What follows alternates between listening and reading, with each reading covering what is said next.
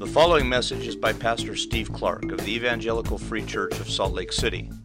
More information is available at our website, www.slcevfree.org.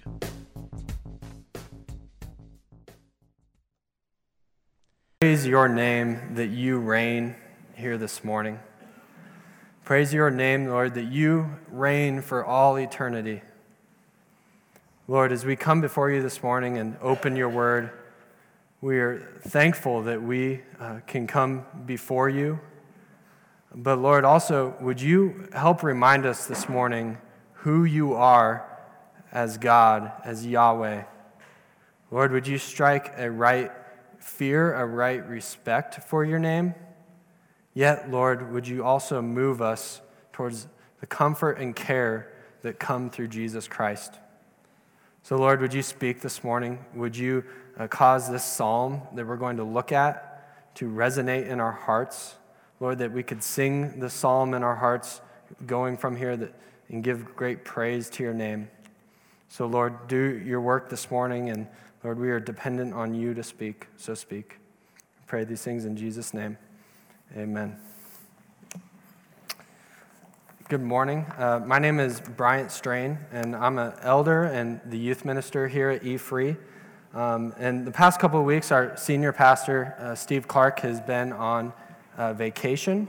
And so Josh Hicks and I have been asked to fill in, and so here we are. Um, typically, our, our, church works through a book of the Bible, chapter by chapter, verse by verse, uh, and uh, we've and we've recently been in the book of Second Timothy, uh, which will likely be picked up again next week. Um, but this morning, we're going to take a look at Psalm eight, uh, which is an appropriate passage as we begin to center our thoughts. Um, our lives and our actions in a new year as, as we're thinking who we are and what we're about. Um, and so, if you have a Bible uh, with you, uh, pr- please pull that out and turn to Psalm 8. And if you don't, just so you know that they're available, we have free Bibles uh, at our welcome table. So feel free to grab one of those um, right now if you need one, or uh, on your way out so that you can have one. We, we want to make sure that everyone has the Word of God before them. So, okay, so let's, let's look at the passage here Psalm 8. To the choir master, according to the Gittith, a psalm of David. O Lord, our Lord, how majestic is your name in all the earth. You have set your glory above the heavens. Out of the mouth of babies and infants, you have established strength because of your foes, to still the enemy and the avenger. When I look at your heavens, the work of your fingers, the moon and the stars, which you have set in place, what is man that you are mindful of him, and the Son of Man that you care for him? Yet you have made him a little lower than the heavenly beings and crowned him with glory and honor. You have given him dominion over the works of your hands. You have put all things under his feet all sheep and oxen, and also the beasts of the field, and birds of the heavens, and fish of the sea whatever passes along the paths of the seas. O Lord, our Lord, how majestic is your name in all the earth. Word of the Lord. Uh, a month ago, I found myself in the Denver airport, uh, walking from one terminal to another. Um, for those of you that have not been to the Denver airport, it is a big airport. And to get from one really long terminal to the other, you have to go to a train and then walk all the way back down another terminal. As I was walking uh, past each gate, each crowded gate with people going uh, to all different parts of the country, I was suddenly overwhelmed with this question of who am I among all these people?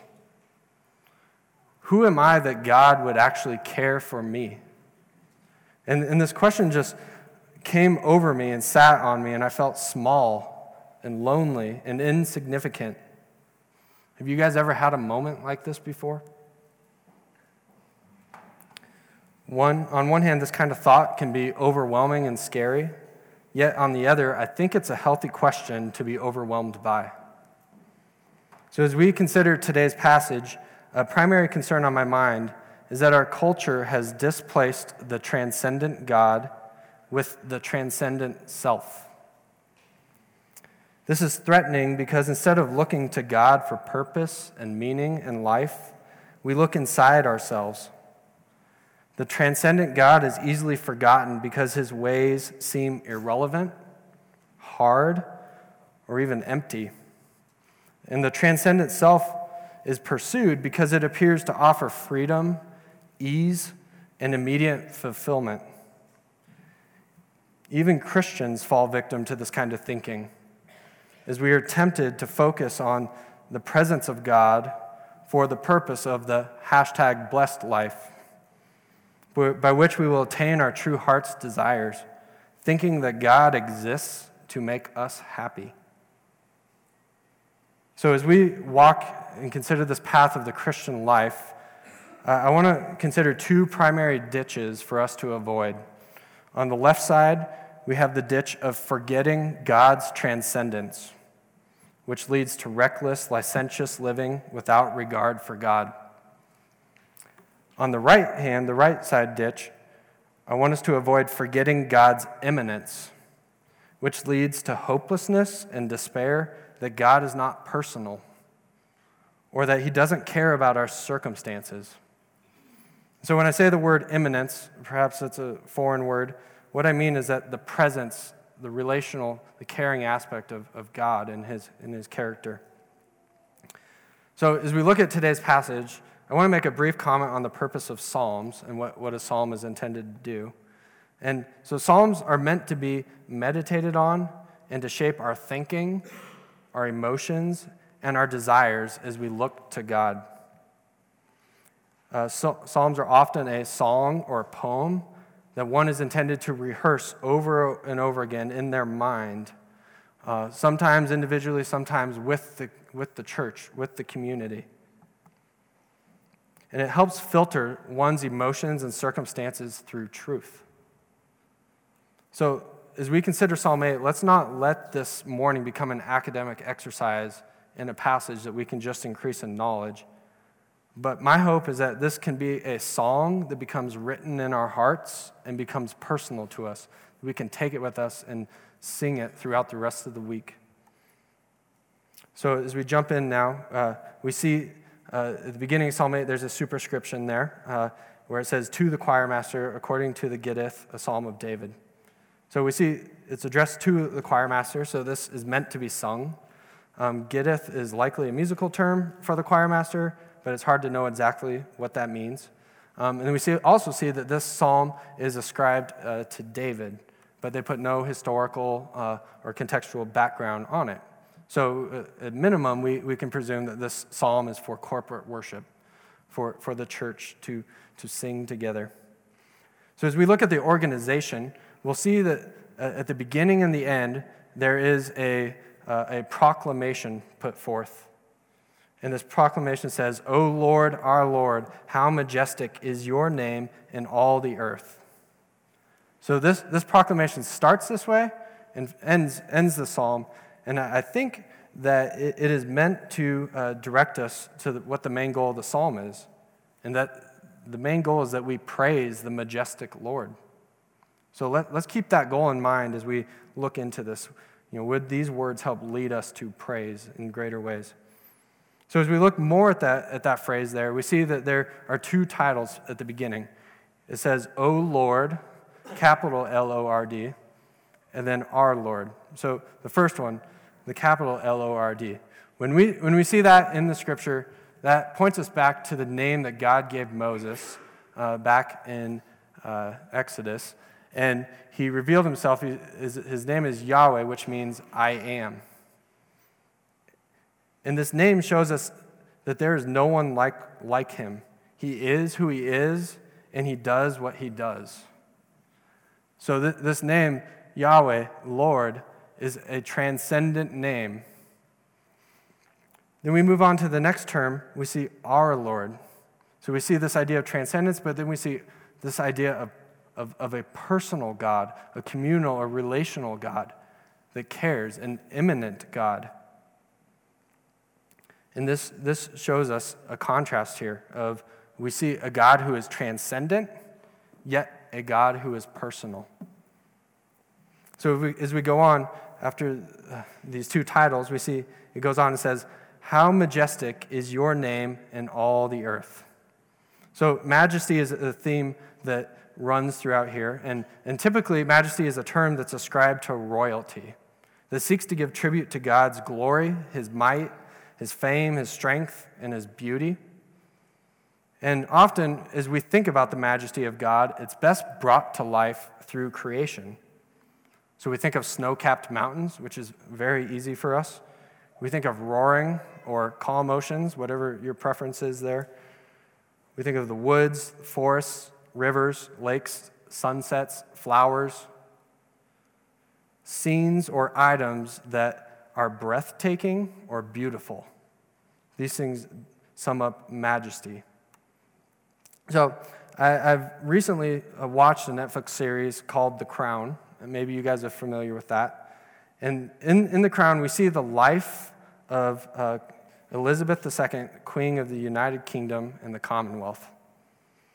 And one of the things I love about the show is it, it gives you an inside look of, of her life and the, the royal life and in her palace and in her duties. So think about this, uh, this for, for a second as we think about Her Majesty the Queen. Imagine that you have been called to visit her at Buckingham Palace. Upon entering, you are overwhelmed by the grandeur of the property, the buildings, the furniture, the servants, and every little detail you can think of. There is care and attention For all the glory and attention to detail that surrounds Her Majesty the Queen, how much more so is the majesty of God revealed by His creation? His name is majestic. And yet we see His name is in the earth, not just over, above, around, but it's in the earth, it's present. So, this opening phrase is intended to draw our attention to see both the transcendent and the immanent God. This morning, I want to reflect on two primary ideas. Uh, first, being God's transcendent majesty, and the second one being God's immanent care. So, God's transcendent majesty and his immanent care. So, for the first one, transcendent majesty. And here, here's the point God's transcendent majesty is evident in and through creation. So God's transcendent majesty is evident in and through creation. So I want to look at the text here and look at two, two aspects of transcendence. So as we uh, look at verse 2, uh, we'll see something about the majestic reign of God. So the majestic reign of God. So we, we looked at one aspect of majesty just a second ago, but now I want to look at his majestic reign. So verse 2 goes like this Out of the mouth of babies and infants, you have established strength because of your foes to still the enemy and the avenger. So as we think about this verse, this should strike us a bit odd. The manner of God's majestic reign is through babies and infants. Now, I have a three month old baby right now, and that is a silly idea to think about my helpless, vulnerable little baby being the tool or the means that God overcomes the enemy. And so, as we think about this, God has decided to silence the enemy through weakness. And this, this is a prominent theme that we see throughout Scripture. So we see that there is the presence of foes and one who is at enmity with God, out for his own selfish gain at the expense of others. There's one who desires God's throne. And as we think about any good, majestic, or just king, that it is his duty to squash a corrupted, delusional man, or being for that matter, who attempts to ascend the throne. In part, it's for the name of the king that he does this, to preserve his own name, but it's also for the good of the kingdom. In this case, it's not because uh, this king wishes to maintain control and power at all costs, as if he needs it, but it's because He is power and He is the only one who can do the job. God is so powerful and sovereign that He is pleased to display His majestic reign over the course of time through weakness. So, does this sound familiar to any of you? Weakness triumphing over strength? Well, Paul echoes this in 1 Corinthians where he says, But God chose what is foolish in the world to shame the wise. God chose what is weak in the world to shame the strong. So we see that God is a majestic king who will reign, but we see something about the manner in which he will reign, and that is through weakness. So God's majestic reign reveals to us something of his transcendence. So the second thing I want to look at here in this passage is uh, in the second part of verse 1 and then in verse 3. We want to consider the sovereign creativity of God. So the sovereign creativity of God. So in, in the second part of verse 1, he says, You have set your glory above the heavens. So as we look at this, the heavens uh, should make us think that when we look up, what do we see?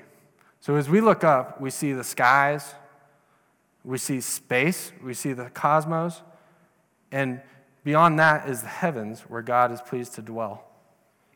We see that the glory of God is above all of those.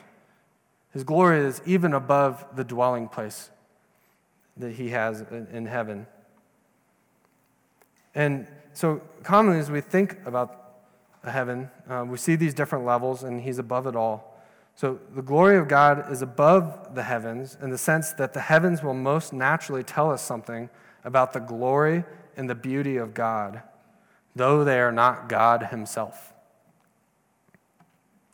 Secondly, in verse 3, he says, When I look at your heavens, the work of your fingers, the moon and the stars, which you have set in place. Notice the, the possessive quality here of your heavens, your fingers. God owns the heavens, the moon, and the stars, and He's put them all in their place. And notice He uses the language of work, uh, work of your fingers. So, so contrast this, maybe He could have said work with our hands, right? And we all work with our hands, and that, that would make sense. But there's something significant about the work with fingers because fingers represents a, an attention to detail, a specific care for this. And so for this illustration, I'm glad Pastor Steve is gone, but this could go bad, I know. Uh, Pastor Steve loves to collect, paint military miniatures. So if you can imagine in a scene over a desk, and, and I've seen the setup with things that are yay big, that have intricate de- details that need to be painted, and, and you need a uh, magnifying glass of sorts to be able to even see the part that you're painting, and you need really fine uh, paint brushes. As we think about these things, the work of the fingers is really important here as we consider detail. In order to bring this, you know, in this case, perhaps a soldier to life, to be able to paint the rifle, to be able to paint the stripes on his jacket, and so, with this, uh, we, we notice that God has a great attention to detail, and that every star is placed in exactly the right spot, every meteor cruising through the universe at exactly the right time, and the moon is in its perfect place. The glory and creativity of an artist is revealed in their art. So far, that their art inspires awe and contemplation due to its beauty and attention to detail. So, God is the sovereign, powerful one who takes great care with every detail. Every stroke of the brush shows us something of himself. So, this is, this is how we see God's transcendence at play here in this passage. So, now we want to ask the question what is the relevance of transcendence? Why is transcendence important for us to even think about and talk here? Well, we can put ourselves in the, in the place of David, perhaps before he wrote this psalm. We can imagine him laying on the ground, contemplating the words and ideas here as he lays on his back, looking up at a dark yet brilliantly lit up sky. And as I think about this psalm for myself, I have found a growing, I have found growing in me this a very strong desire and longing to go somewhere that I can really see the stars, to gaze upon the heavens. And I think this longing is good, but it also reveals a, a bit of a problem, right? Especially for us here in Salt Lake.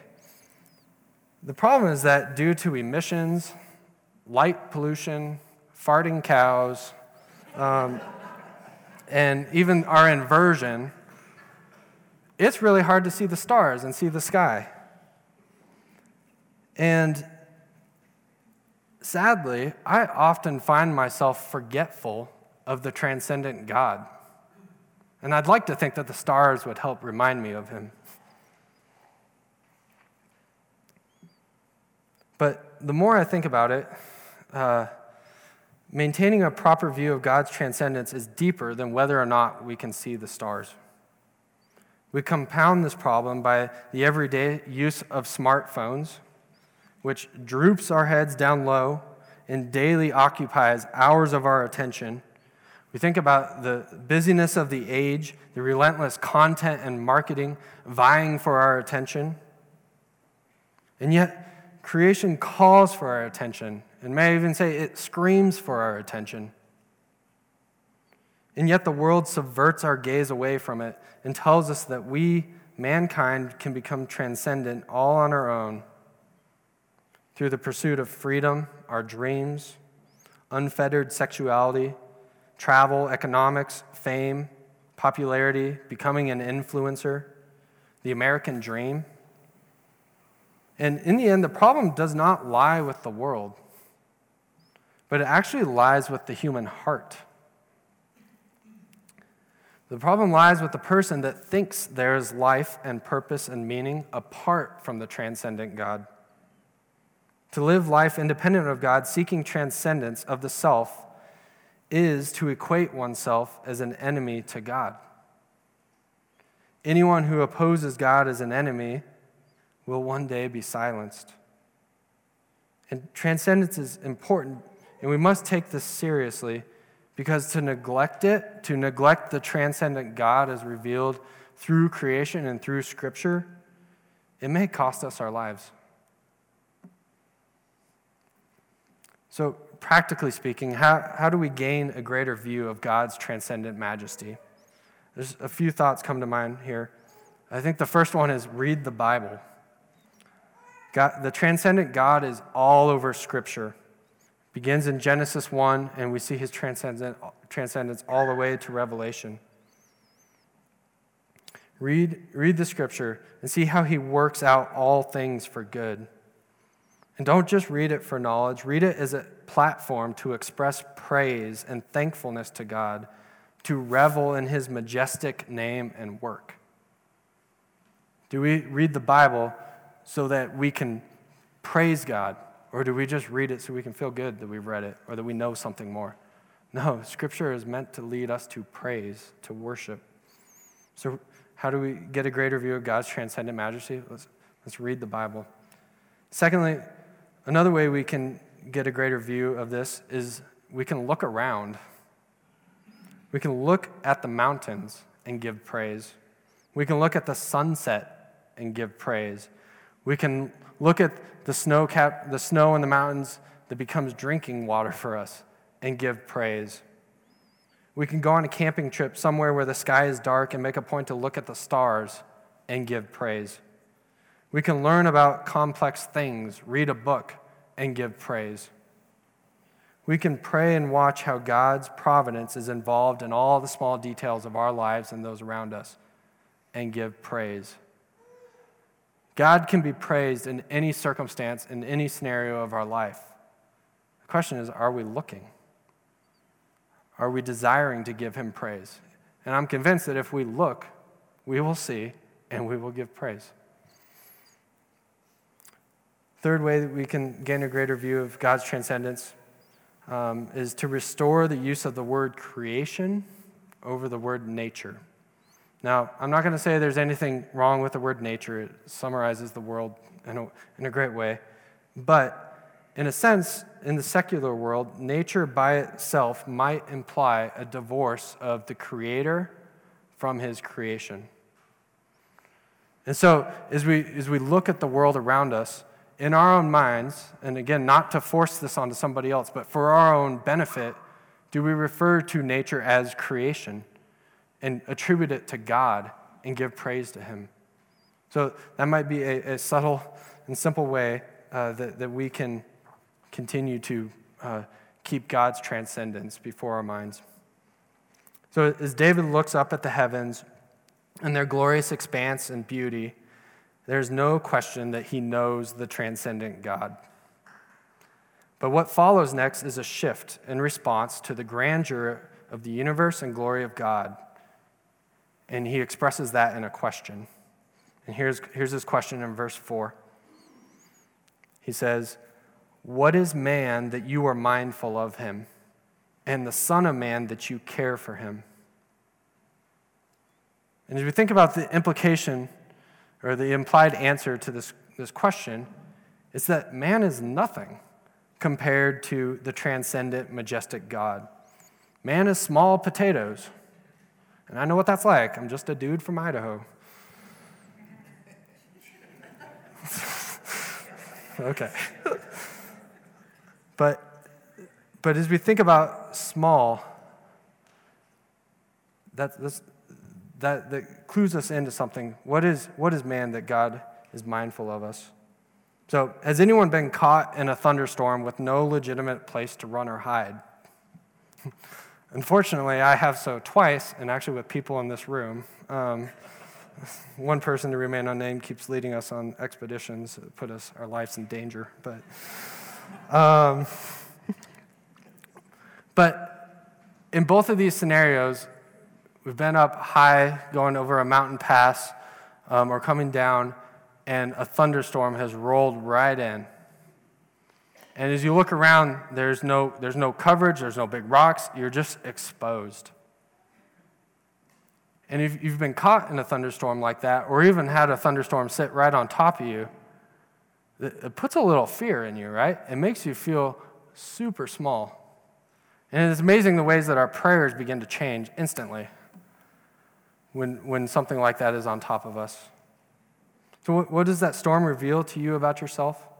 That we are small, life is fleeting. We could be gone in an instant with one crack.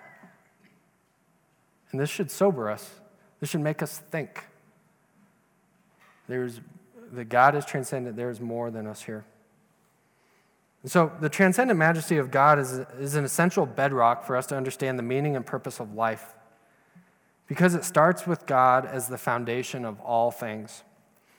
But if our understanding of God ends here, we are in danger of hopelessness or despair. Because who can answer to a holy, infinite, majestic God? No one. That's why we need to consider the second point God's immanent care. So here, here's the second point the immanent care. God's immanent care is evident because man has been created in the image of God. Say that again. God's immanent care is evident because man has been created in the image of God. So, as David contemplates his smallness and realizes that he is nothing before God, this passage then takes an unexpected pivot. Though man is small, God does care for him. And this kind of question, we see this kind of question uh, posed in Scripture in a number of other places. Um, we, we see it posed in Job 38 and 39 and Romans 9, and really where God asks of man, of who are you, O man? Who are you? Um, and, and really, that question gets asked of man to bring some humbling, where man has thought too much of himself. But here, there is a humbling aspect to the question but it's pushing us towards something else. David goes on to show how God is mindful and caring of man, namely creating him in the image of God. And so, so this question takes a turn. So, what does it mean to be created in the image of God? So, let's take a closer look at verses 5 to 8 to see, see where uh, this is coming from. So, uh, verse 5 says, uh, Yet you have made him a little lower than the heavenly beings and crowned him with glory and honor. So, right at the beginning, this word yet provides such a significant pivot, right? Who are you, uh, uh, uh who are you, O God, that you're mindful of man? Yet, right? Yet. And, and he, he transitions, and, he, and he's going to tell us why here. So, he says, Yet you have made him a little lower. So, just there's a couple technical comments here in, in, this verse just for us to understand what I, I think uh, maybe we'll make the point a little more clear. So, uh, it, our Bible says here, it says, made him a little lower. And so in, in, the, in the language, we have the verb that comes first that it says, You, God, you have made him low. You have made him lack is the idea that it puts forth. And then that's followed, the verb is followed by the adjective little. So you have made him low little. And, and I think what this is saying is that we have been, uh, uh, we have been made low for little in a temporal sense, in a time sense. We have been made little for a, a little while. That's kind of confusing there. Um, but uh, we are made uh, low for a little while. And then we go on to the next part of the sentence where it says, than the heavenly beings. So if you notice in your Bible, there's going to be a footnote there next to heavenly beings.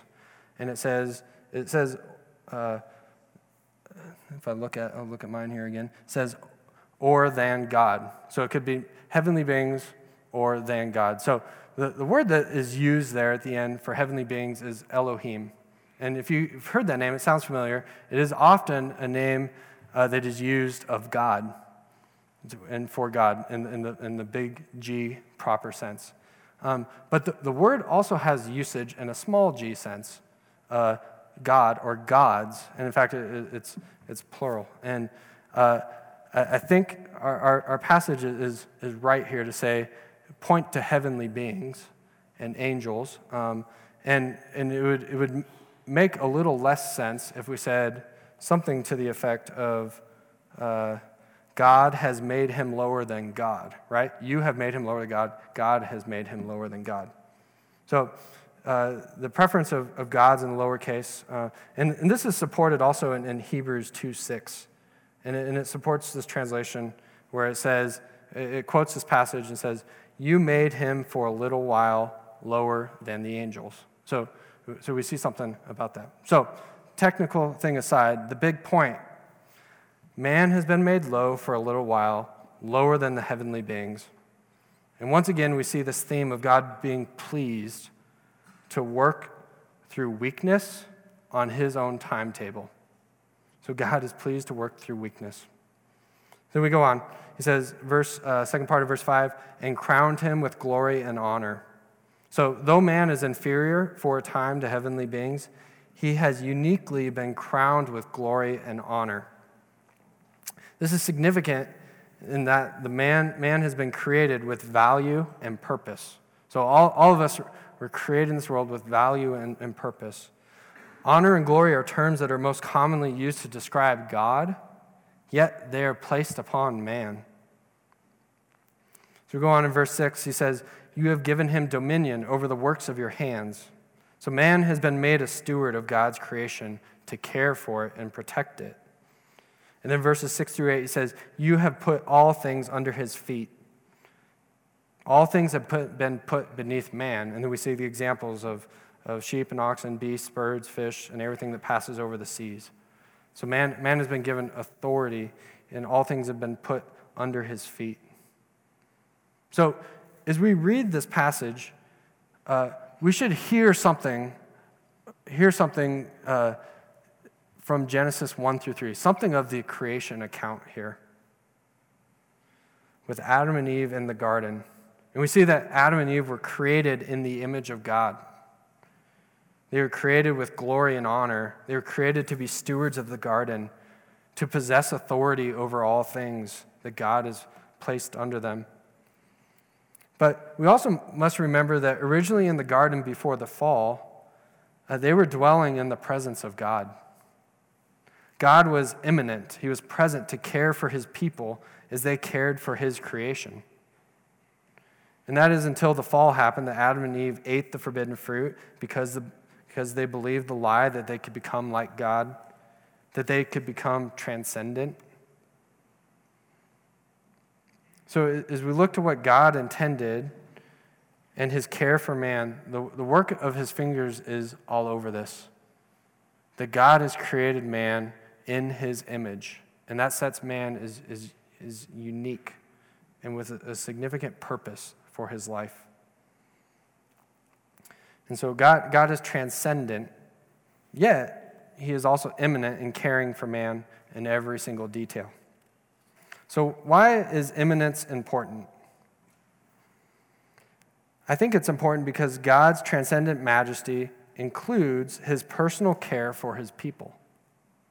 He is a God who is near and desires to dwell among his people. Uh, but there's more uh, to this than simply being created in the image of God. As we noted earlier, man's heart does not naturally seek after God. In fact, man is in need of a restoration because the image of God has been corrupted, it's been marred by the fall. So as we, as we look around, how good a job is man doing at caring for creation and loving his neighbor all by himself?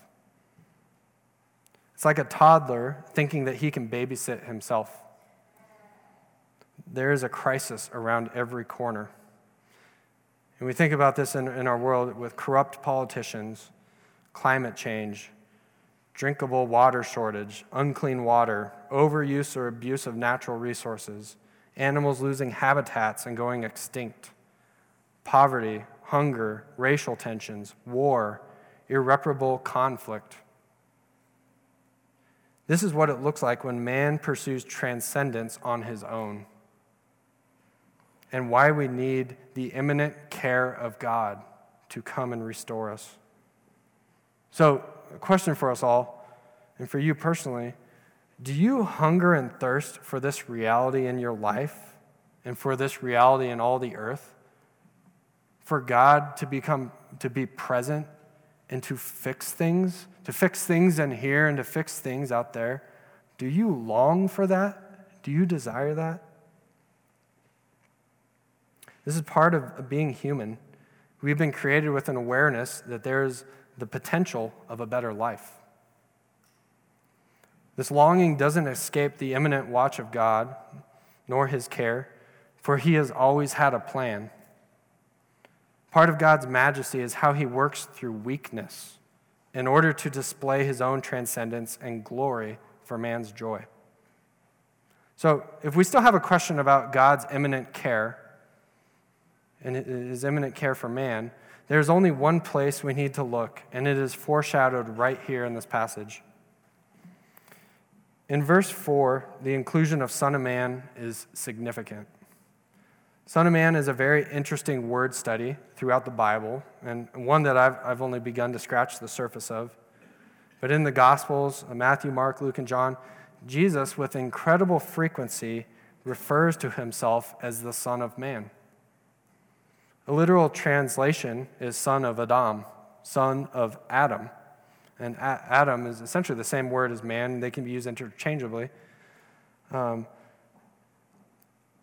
so if Jesus is the son of Adam, we go back to Genesis 3, where God places a curse on the serpent, saying, I will put enmity between you and the woman, between your offspring and her offspring. He shall crush your head, and you shall crush his heel. Since that curse was spoken to the serpent, we have long anticipated this offspring, the future son of Adam and Eve, uh, to come forth and crush the serpent's head. So let, us consider how Jesus is anticipated by asking some questions of this text here. So, who set their glory above the heavens and put the moon and stars in their place? Colossians 1 says, For by him all things were created, in heaven and on earth, visible and invisible, whether thrones or dominions or rulers or authorities. All things were created through him and for him. Next question. By the mouth of what baby has God established strength in his kingdom to silence the enemy? Luke 1 And behold, you will conceive in your womb and bear a son, and you shall call his name Jesus. He will be great and will be called Son of the Most High, and Lord, and the Lord God will give him the throne of his father David. Who was made low and crowned with glory and honor? Philippians 2 Who, though he was in the form of God, did not count equality with God a thing to be grasped, but he emptied himself by taking the form of a servant, being born in the likeness of men. Therefore, God has highly exalted him and bestowed on him the name that is above every name who has been given dominion over all creation? John 3. The Father loves the Son and has given all things into his hand. Who has had all things put under his feet? Ephesians 1. And he put all things under his feet and gave him his head over all things to the church, which is his body, the fullness of him who fills all in all. Whose name is majestic in the, all the earth? His name is Jesus. The long anticipated Son of Man he has come to deal with sin and death and the mortal enemy. Jesus is the true image of God to whom we must abide in and be conformed to. So, as we conclude here, Jesus is the full expression of God's transcendent majesty and immanent care, who was pleased to come and dwell among man that we might find joy forevermore. When you look at Jesus, do you see his transcendent majesty? Do you see his immanent care? And not do you just see these things, do you know these things? Does his life and his work lead you to proclaim, O Lord, our Lord, how majestic is your name in all the earth? If your heart remains hardened or indifferent to the transcendent and immanent person of Jesus, I pray that it be softened. If you feel your heart is softened and desiring more of Him, I pray that God gives you grace to draw ever more closer to know Him and to see His beauty with greater clarity. And we desire all this that His name would be praised, that the transcendent and immanent God would be praised among the nations, among the earth, among our congregation, in our own hearts and souls. So let's pray and ask God to help us with this. O Lord, our Lord, how majestic is your name in all the earth. Father, we come to you as such weak, fragile little people in need of, of a Savior, Lord, in need of someone to come and to make things right. Lord, we confess that we disregard your transcendence. We, don't, we often don't have a right fear or respect for your name. So, Lord, if that is lacking, would you grow that in us?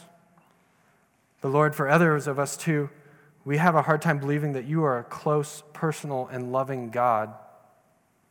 So, Lord, for those of us that, that struggle to know and have relationship with you, would you draw near? Would you bring comfort? Would you help us to know you truly? And to, Lord, know that you are both of these things and both of these things fully. So, Lord, we as a church are dependent on you. Our desire is that your name would be glorified in all the earth, that your majesty would be seen. So, Lord, help us to see that and to give you praise. We pray these things in Jesus' name. Amen.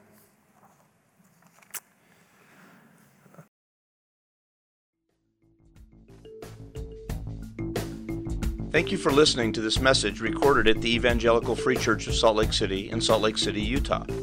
Feel free to make copies of this message to give to others, but please do not charge for those copies or alter the content in any way without permission. We invite you to visit our website at www.slcevfree.org or call us directly at area code 801 943 0091. Our mailing address is Evangelical Free Church of Salt Lake City, 6515 South Lion Lane, Salt Lake City, Utah, 84121.